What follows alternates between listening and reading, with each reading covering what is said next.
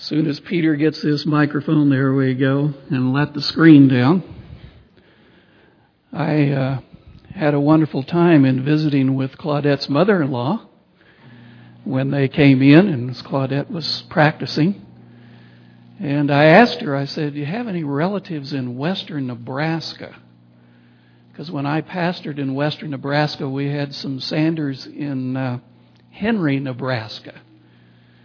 And she said that, that her husband was from around that area. She knew all these places that I pastored and and was familiar with the area. It's always good to visit with visitors because you know you always find someone who knows someone, and so you better be good.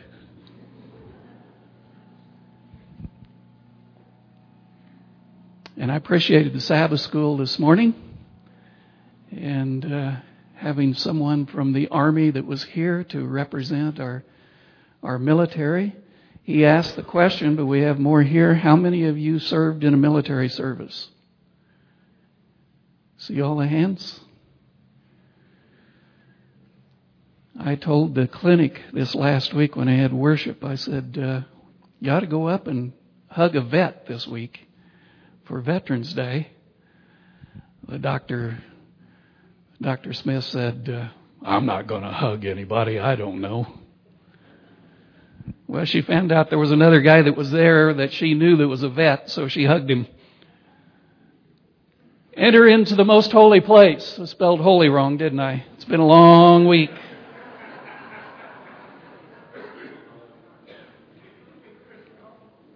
Following my shoes someone asked an important question for visitors that are here. See, I was just getting ready for the holiday season. That's why I put Holly up there. For our visitors, we're taking a look at the sanctuary. The sanctuary is very important. So important that we have to understand the ministry that Jesus is performing right now in heaven in the most holy place. If we don't understand it, we're missing out on a tremendous ministry that's taking place right now for our lives, for the lives of your family, for the lives of your friends and the strangers. And so it's important to take a look at these things. And we talked about last week about the law and about the commandments, and I had shared with you that when the Bible talks about the law and about the commandments, it's more than just the Ten Commandments. It's all the teachings of the Bible that God gives to us. So someone came after the service and said, Now, Pastor, can you explain that a little more? So that's what I'm going to do today. We have the Ten Commandments in the Bible, and we read those Ten Commandments, and many a times we say, Well, that's simple enough. I don't do those things, so I must be safe. Well, those Ten Commandments are in a short written form, but what comes from the Bible is the fact that these commandments need some explanation. Now we discovered when we were looking at this, what is it that we're judged by in heaven? We're, we're judged by the commandments. It's the character of Jesus. He followed the commandments, didn't he? The Bible says that, that he knew no sin. He didn't break any of the commandments. So it's a part of his life. It's a part of the way things are run in heaven. I want you to look at something that we often quote sometimes, and that's the Lord's Prayer. And we've got it down by memory. But do we really understand where it says, Our Father who art in heaven, hallowed be thy name. Thy kingdom come, thy will be done where? On earth. As it is where? Jesus gave that prayer, right? So what he's wanting is for us to pray that we will do the will of God on this earth as God does it in heaven. Is that right? I must be willing to do, to begin to live like a citizen of heaven here on this earth. I must learn to reflect the character of God. Jesus tells us in the book of Revelation that God's people will live in that same way. Revelation 14:12. Here are those who keep the commandments of God in the faith of Jesus. We looked at that and we said those have to go hand in hand. If you just keep the commandments, you're a legalist. If you just say all I have to do is live by faith, you're missing out on the whole ministry of Jesus in heaven because we are being judged by the commandments. The one question that is asked is, have they kept my commandments? So what does that mean? God wants us to put into practice a lifestyle that only the citizens of heaven know how to live. Keeping the teachings of God alone, like I said, is legalism and will not save us. But keeping the teachings of God is an evidence of our faith that we have in Jesus and what He is doing for us right now. This is what we call righteousness by faith. The Bible, we, we read the Ten Commandments, we need to understand and, and find out what is it that I need to do in order to live like a citizen of heaven. The rest of the teachings that you find in the Bible is like a commentary on how to keep the commandments. It's many places is an explanation of what it means to go through. And we could go through all 10 of them, but we're not going to do that. But we do want to take some examples. For example, Thou shalt not commit adultery. Isn't that in the Ten Commandments? Okay, you'll find it there. But the question is, what does it mean? So we've got to go then to the Bible and see what the commentary is sharing with us on what it means to not commit adultery. So let's take a look at Matthew 5, verses 31 and 32. Jesus is speaking, this is a Sermon on the Mount. Jesus is speaking and he says, Furthermore, it has been said, Whoever divorces his wife, let him give her a certificate of divorce. But I say to you that whoever divorces his wife for any reason except sexual immorality causes her to commit adultery, and whoever marries a woman who is divorced commits adultery. Now that's getting a little more specific, isn't it? Jesus says the only reason for divorce is why? Sexual immorality. And that's called adultery. But there's even more that Jesus has to say about divorce. The religious leaders asked him a question concerning divorce. Matthew 19, verses 7 and 8. Why then did Moses command to give a certificate of divorce and to put her away? And he, Jesus, said unto them, Moses, because of the what? Hardness of your hearts, permitted you to divorce your wives. But from the beginning, that's from creation, it was not so. So why was divorce ever entered into the picture? Because of the hardness of God's heart, right? No. It's the hardness of our hearts. It's, it's our sinful nature to, if we don't agree with our spouse, cast them off. But it wasn't that way in the beginning. When God created Adam and Eve, he said that they should leave their parents and become what? One with each other. Now, that term hardness of heart, remember we talked about that the last time, that back in biblical days they didn't have anatomy and physiology. They uh, kind of got things different. When they were talking about the heart, they were actually talking about their minds. So when it's talking about it's because of the hardness of your heart, it's really saying it's the hardness of your mind. You're set in your ways. You gotta have your way or not at all. Is that right? That's really what sin is. Is having it my way, not God's way. Take a look at Matthew 5, verses 27 and 28. You have heard that it was said to those of old, You shall not commit adultery.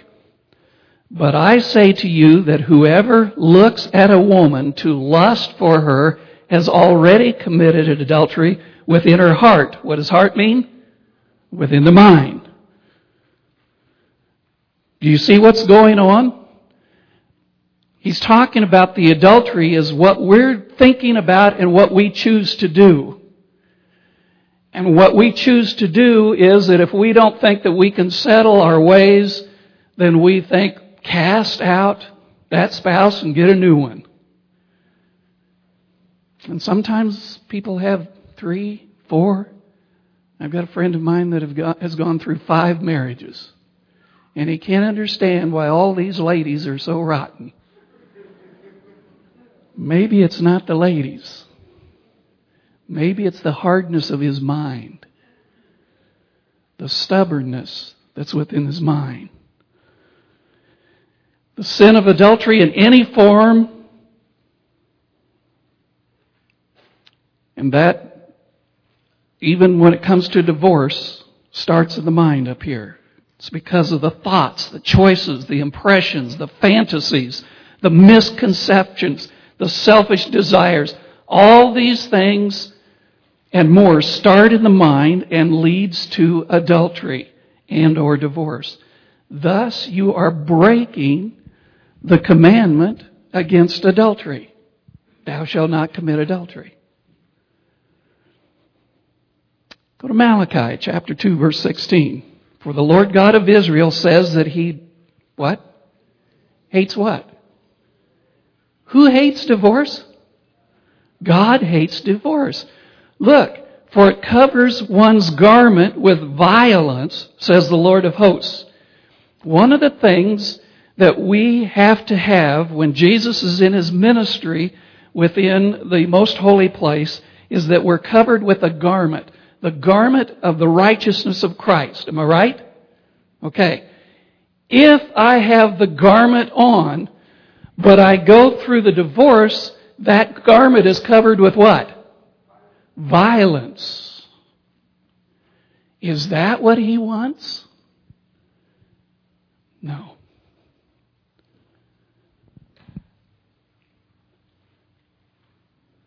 But what about two consenting adults who are not married? That's a different story, isn't it? Psalms 50 verse 18. When you saw a thief you consented with him and have been a partaker with adulterers.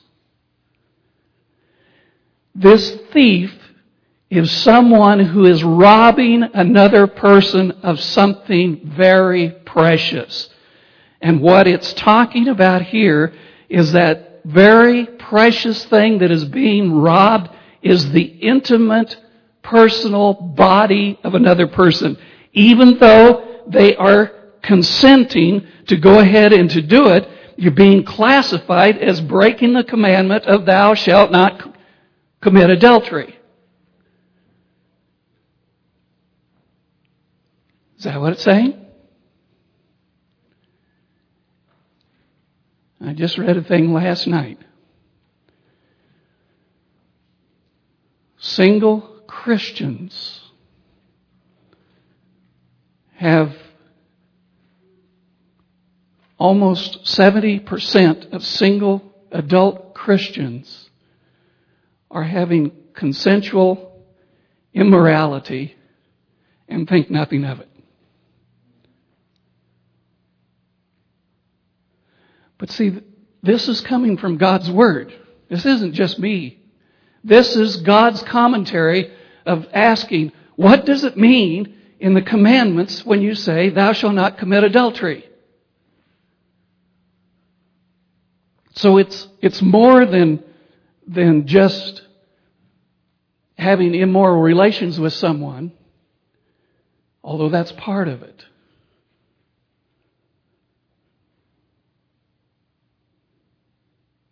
Take a look at 1 Corinthians 6, verses 9 and 10. Do you not know that the unrighteous will not inherit the kingdom of God? Do not be deceived, neither fornicators nor, what's this next word? Keep that in mind for a moment. Nor adulterers, nor homosexuals, nor sodomites, nor thieves, nor covetous, nor drunkards, nor revilers, nor extortioners will inherit the kingdom of God. Fornication are those who are having immoral relationships outside of marriage, whether consensual or not. This text is also referring to those controlled by pornography. immoral perversions with young children, homosexuality. Now, I know whenever I mention homosexuality, someone always comes up to me and tells me a person is born that way, they've been created that way by God, and since they're created that way, they don't have to change. Did you just see what I just read? I didn't write it.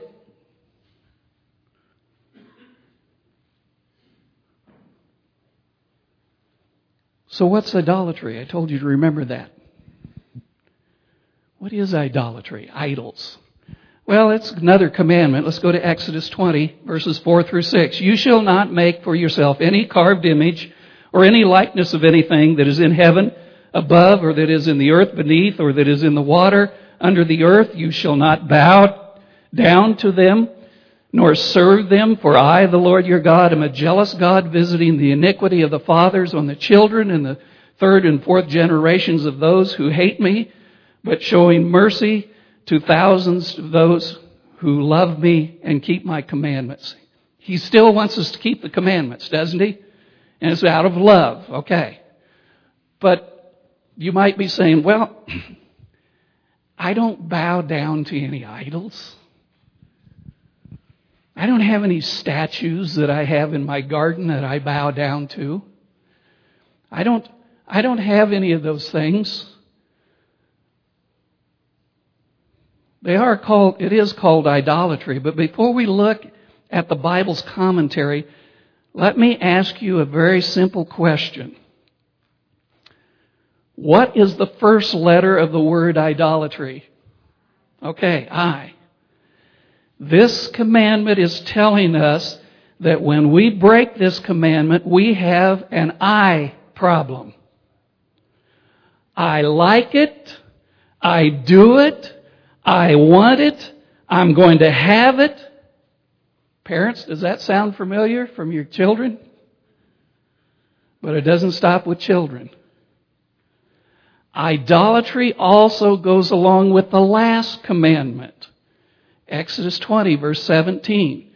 You shall not covet your neighbor's house. You shall not covet your neighbor's wife, nor his manservant, nor his maidservant, nor his ox, nor his donkey, nor anything that is in your, that is your neighbor's. Okay, I don't want my neighbor's donkey.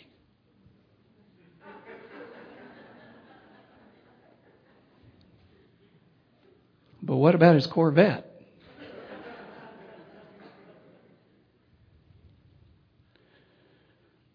We call it covetousness, to covet.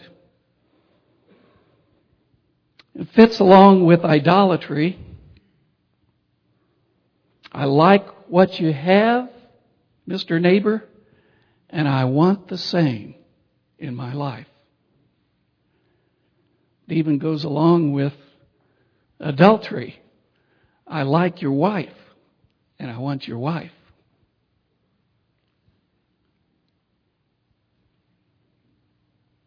Now let's look at the commentary, more of the commentary from the Bible about these two commandments and what they mean. Okay? It all has stems from the I problem. I want it, I like it, I'm going to have it. I don't care who says what. I don't even care what the Bible says. I'm going to have it my way. 1 Timothy 2 verse 8 and 10. Therefore I desire that the men pray everywhere. Okay guys, you're supposed to pray everywhere. Lifting up holy hands without wrath and doubting. In like manner also that the women adorn themselves in modest apparel, with propriety and moderation, not with braided hair or gold or pearls or costly clothing, but which is proper for women professing godliness with good works.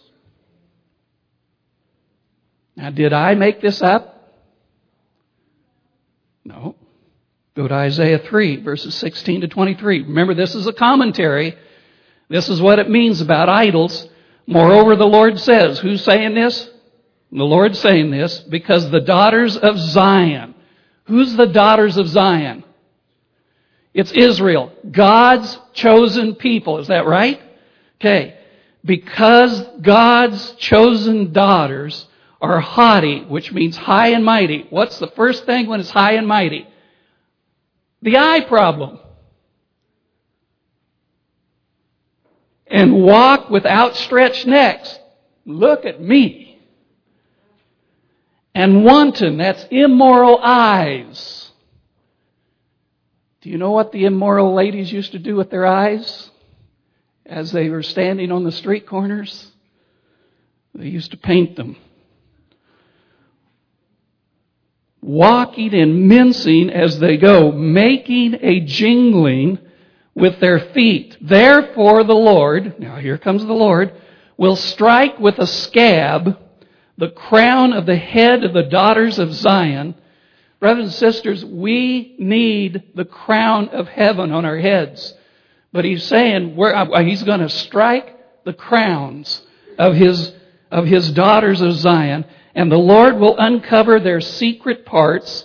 In that day, the Lord will take away the finery, the, jing, the jingling anklets, the scars, the crescents, that's moon shaped jewelry, the pendants, the bracelets, the veils, the headdresses, the leg ornaments, and the headbands, the perfume boxes and charms, and the rings, the nose jewels, the, the festal apparel, the mantles, the outer garments, the purses, the mirrors, the fine linen, the turbans, and the robes. What's left?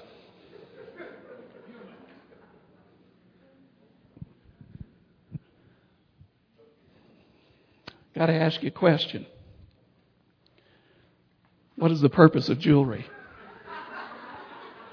Tell me, what is the purpose of jewelry? It's to have people to be called attention to yourself. As Christians, who are we to call people's attention to? To Jesus, not to self. But you say, but I'm going to have a crown in heaven. That's because it's going to reflect the glory of Christ in heaven. But here, it's reflecting self. Me. What's the first letter of idolatry? I. I like it. I want it. I'm going to have it. And I don't care what the Bible commentary says. Leviticus 19 verse 28. You shall not make any cuttings in your flesh for the dead, nor tattoo any marks on you. I am the Lord. Not supposed to put what on your body? Cuttings. What do you think happens when they're tattooing your body. They're cutting, they're marring your body with needles, jabbing in and out. Look at the context of this verse in Leviticus 19, verses 1 and 2. And the Lord spoke to Moses, saying, Speak to all the congregation of the children of Israel. Who is he speaking to? His people. He's trying to tell them and say to them, You shall be holy, for I, the Lord your God, am holy. You have to be holy, different than the rest of the world. The world is going to look one way, but you are to reflect the glory of Christ in your life. That's what's to shine. It's not reflecting the glory of a picture of Jesus on your rear end.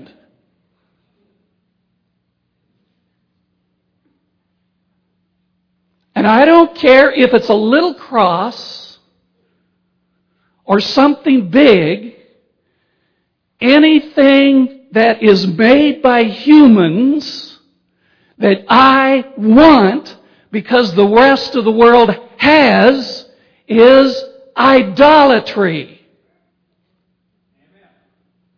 Boy, it sure got quiet in here.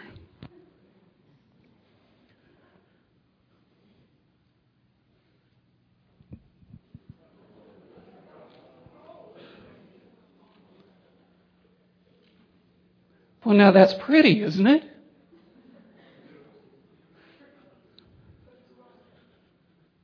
But look at the baby. And look on his right shoulder.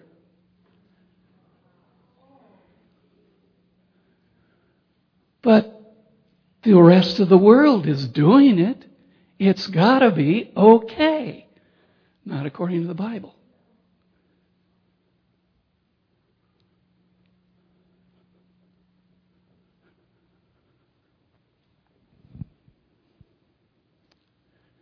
You ready for me to go one step farther?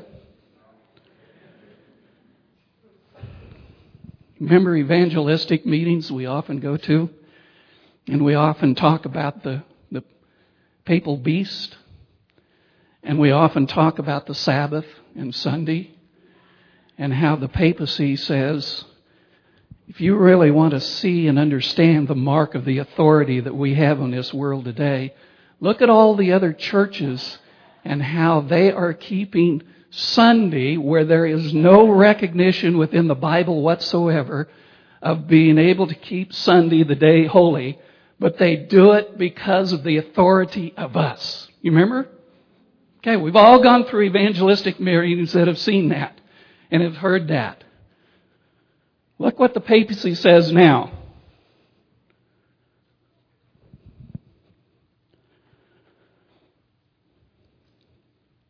I'm waiting for it. Here it comes.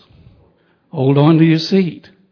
The ring in marriage, had some other things, are, a, are of pagan origin and sanctified by their adoption into the church.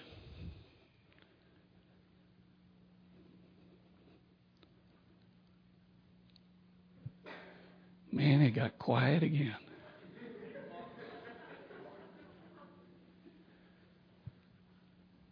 It's pagan, not Christian. It's the worshiping of idols, which is paganism. And God's commandment says that we shall not bow down to or worship any idol. Now, get brothers and sisters, I'm not making this up. Our denomination has known and has stood for this for a long time. When I took Bible studies, the pastor I took Bible studies with said, you can always tell a Seventh day Adventist, even if you're standing in a crowded mall, for what they're not wearing like the rest of the world. Brothers and sisters, I can't say that now. We're just like the world.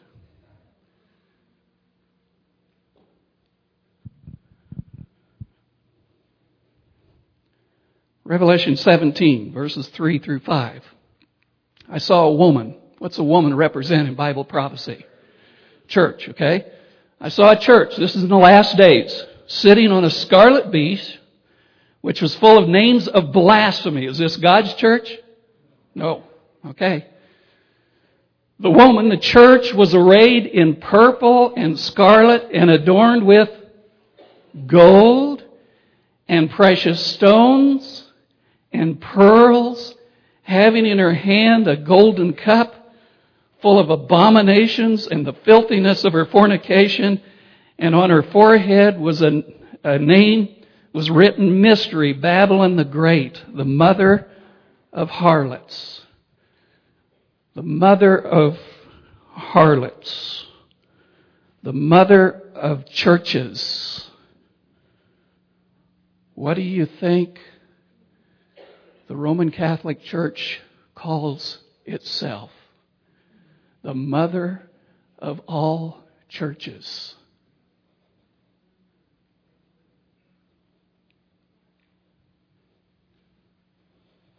We are to be different than the other churches. Testimonies, volume 3, page 366. 366. To dress plainly and abstain from display of jewelry and ornaments of every kind is the keeping with our faith.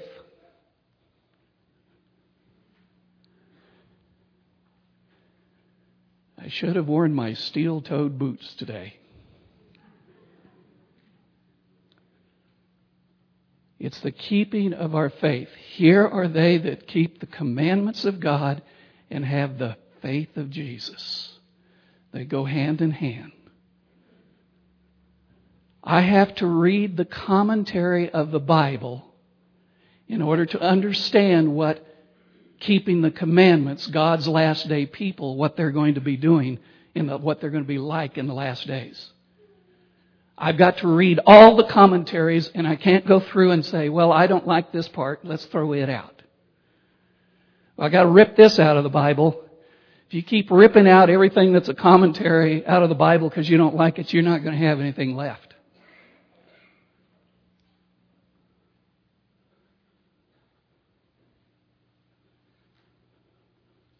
It's the commandments of God that will be judged, that will, we will be judged by in heaven. And that judgment is going on right now. It starts with God's church, all those who say that they are Christians. It starts with those who have died in Christ first. But when does it switch from those who have died to those who are now living? I don't know. It Doesn't say. When will my name come up in the judgment? I don't know. It Doesn't say. All it says is that the judgment has already begun. The last day message. It's already started. So if I am judged by the commandments of God, what needs to take place in my life? I've got to follow the commandments. Not that the commandments are going to save me, but because of what Jesus is and what He's doing for me, and because of my love and appreciation for Him, I want to be just like Him. Not only in my actions, but in my looks. And that doesn't mean, ladies, you gotta grow up, grow a beard.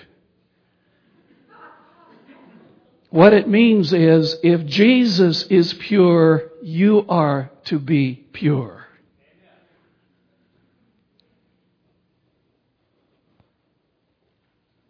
Review and Herald, March 15, 1887.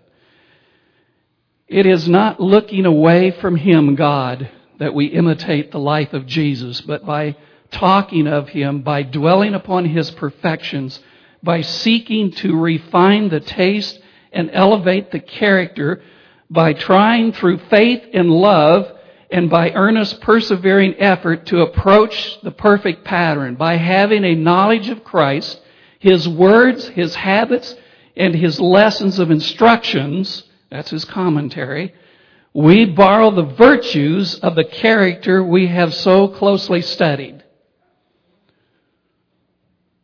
The more I look at Jesus, the more I behold Him, the more I will be changed and different than the rest of the world. Isn't that what it's saying? I'm not trying to hurt people's feelings. I've got to be honest. I don't want someone to say, Why didn't you tell me, Pastor? Why didn't you explain this to me? Why did you leave that out? Let's look at another commandment. Thou shalt not steal. That's a good one. Commentary, Malachi 3:8. Will a man rob God? Yet you have robbed me, but you say, In what way have we robbed you?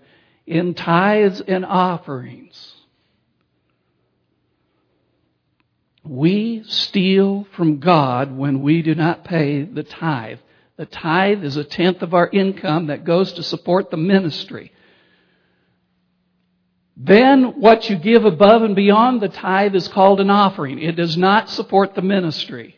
It goes for things like our electricity, it goes for other things, church buildings, all other, all other things, but it's above and beyond the tithe. But you might say, I don't like the pastor. I don't like the conference. I don't like the general conference. Don't like any of those critters, so I'm going to withhold my tithe. Doesn't say any place in the commentary to withhold your tithe. It says when you do, you are robbing not the conference, not the church, not the general conference, not anything else. You are robbing God. He's going to take care of the minister if he's not doing right.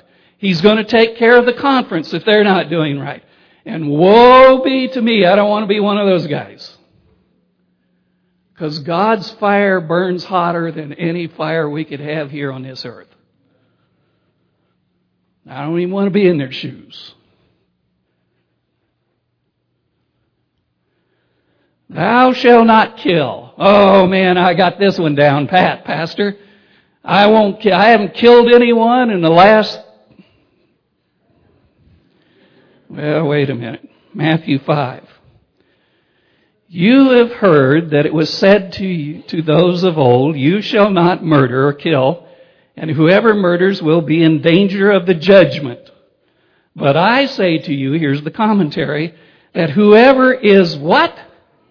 angry with his brother, and that could be sister, and that could be mother, and that could be spouse, and child. Whoever is angry with someone else without a cause shall be in danger of the judgment. Man, I even had to go step on my toes now.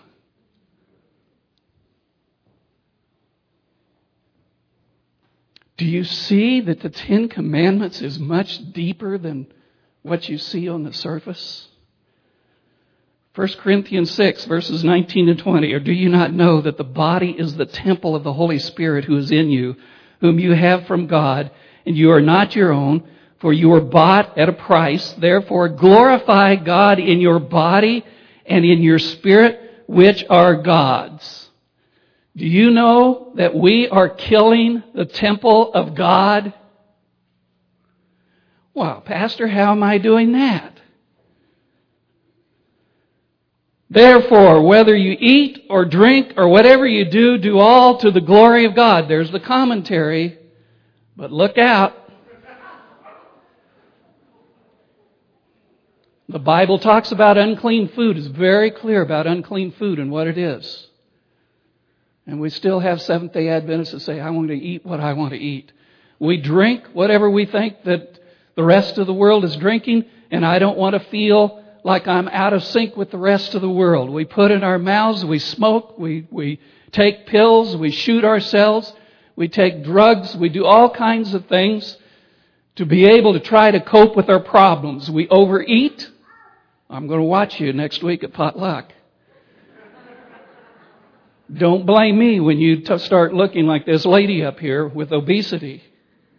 We don't exercise, we just hang our clothes on the exercise equipment. We are depressed. We just sit around as a couch potato all the day long. We've got stress. Remember that stressed is desserts spelled backwards. We get angry at people. And if you think you're overworked, look at that donkey.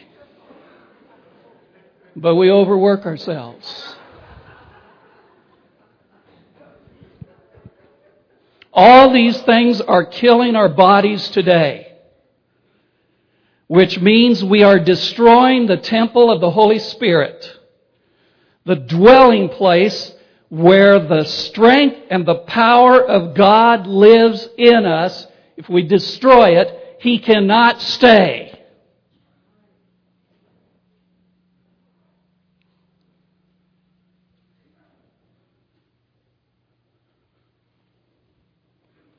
A rich young man came to Jesus said jesus how, how do you get in heaven and jesus told him he needed to follow the commandments and he says well lord i, I follow the commandments Jesus says, But there's one thing that you haven't done. The commentary is, in following all the commandments, is to take everything that you have and to give it to the poor. But that meant that this nice, well dressed young man who wore fancy clothes and was very respected would have to associate and give something to someone who looked so bad to some stranger that's out on the street. And that young man walked away from Jesus. He was not willing to follow the commentary that Jesus gave to him on what it meant to follow the commandments.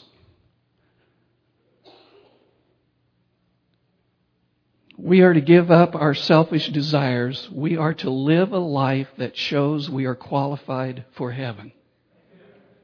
We are to be different than the rest of the world.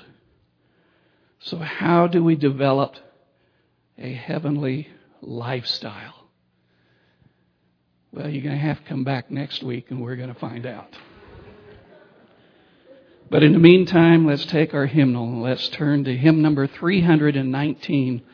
Lord, I want to be a Christian. 319.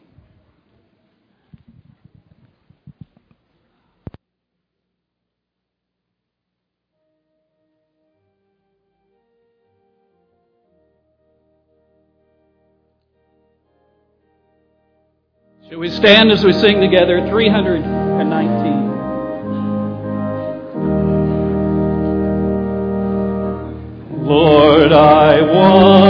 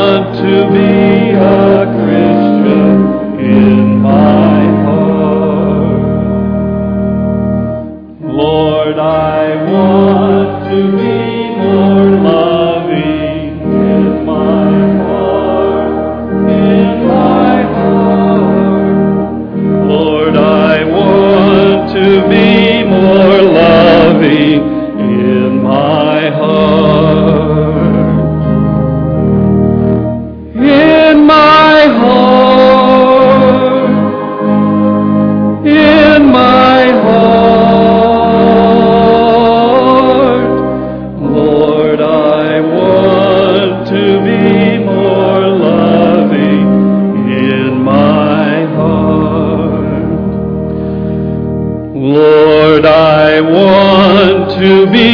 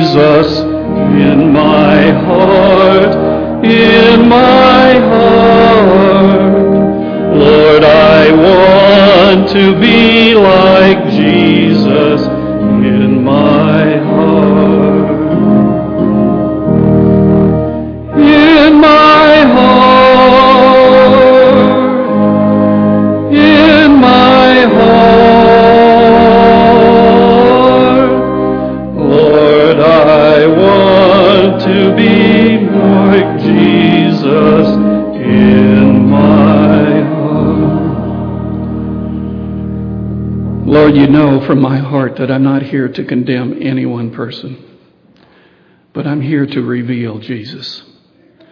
To reveal not only who Jesus is, but his teachings. Because I want everyone to be saved, and so do you. You are preparing God's people to be ready for that soon coming of Jesus. I want to be prepared. And I want my church to be prepared as well too. For when the outpouring of the Holy Spirit comes, my body needs to be ready to be a witness to a lost world. Make that a reality in our hearts. In Jesus' name we pray. Amen.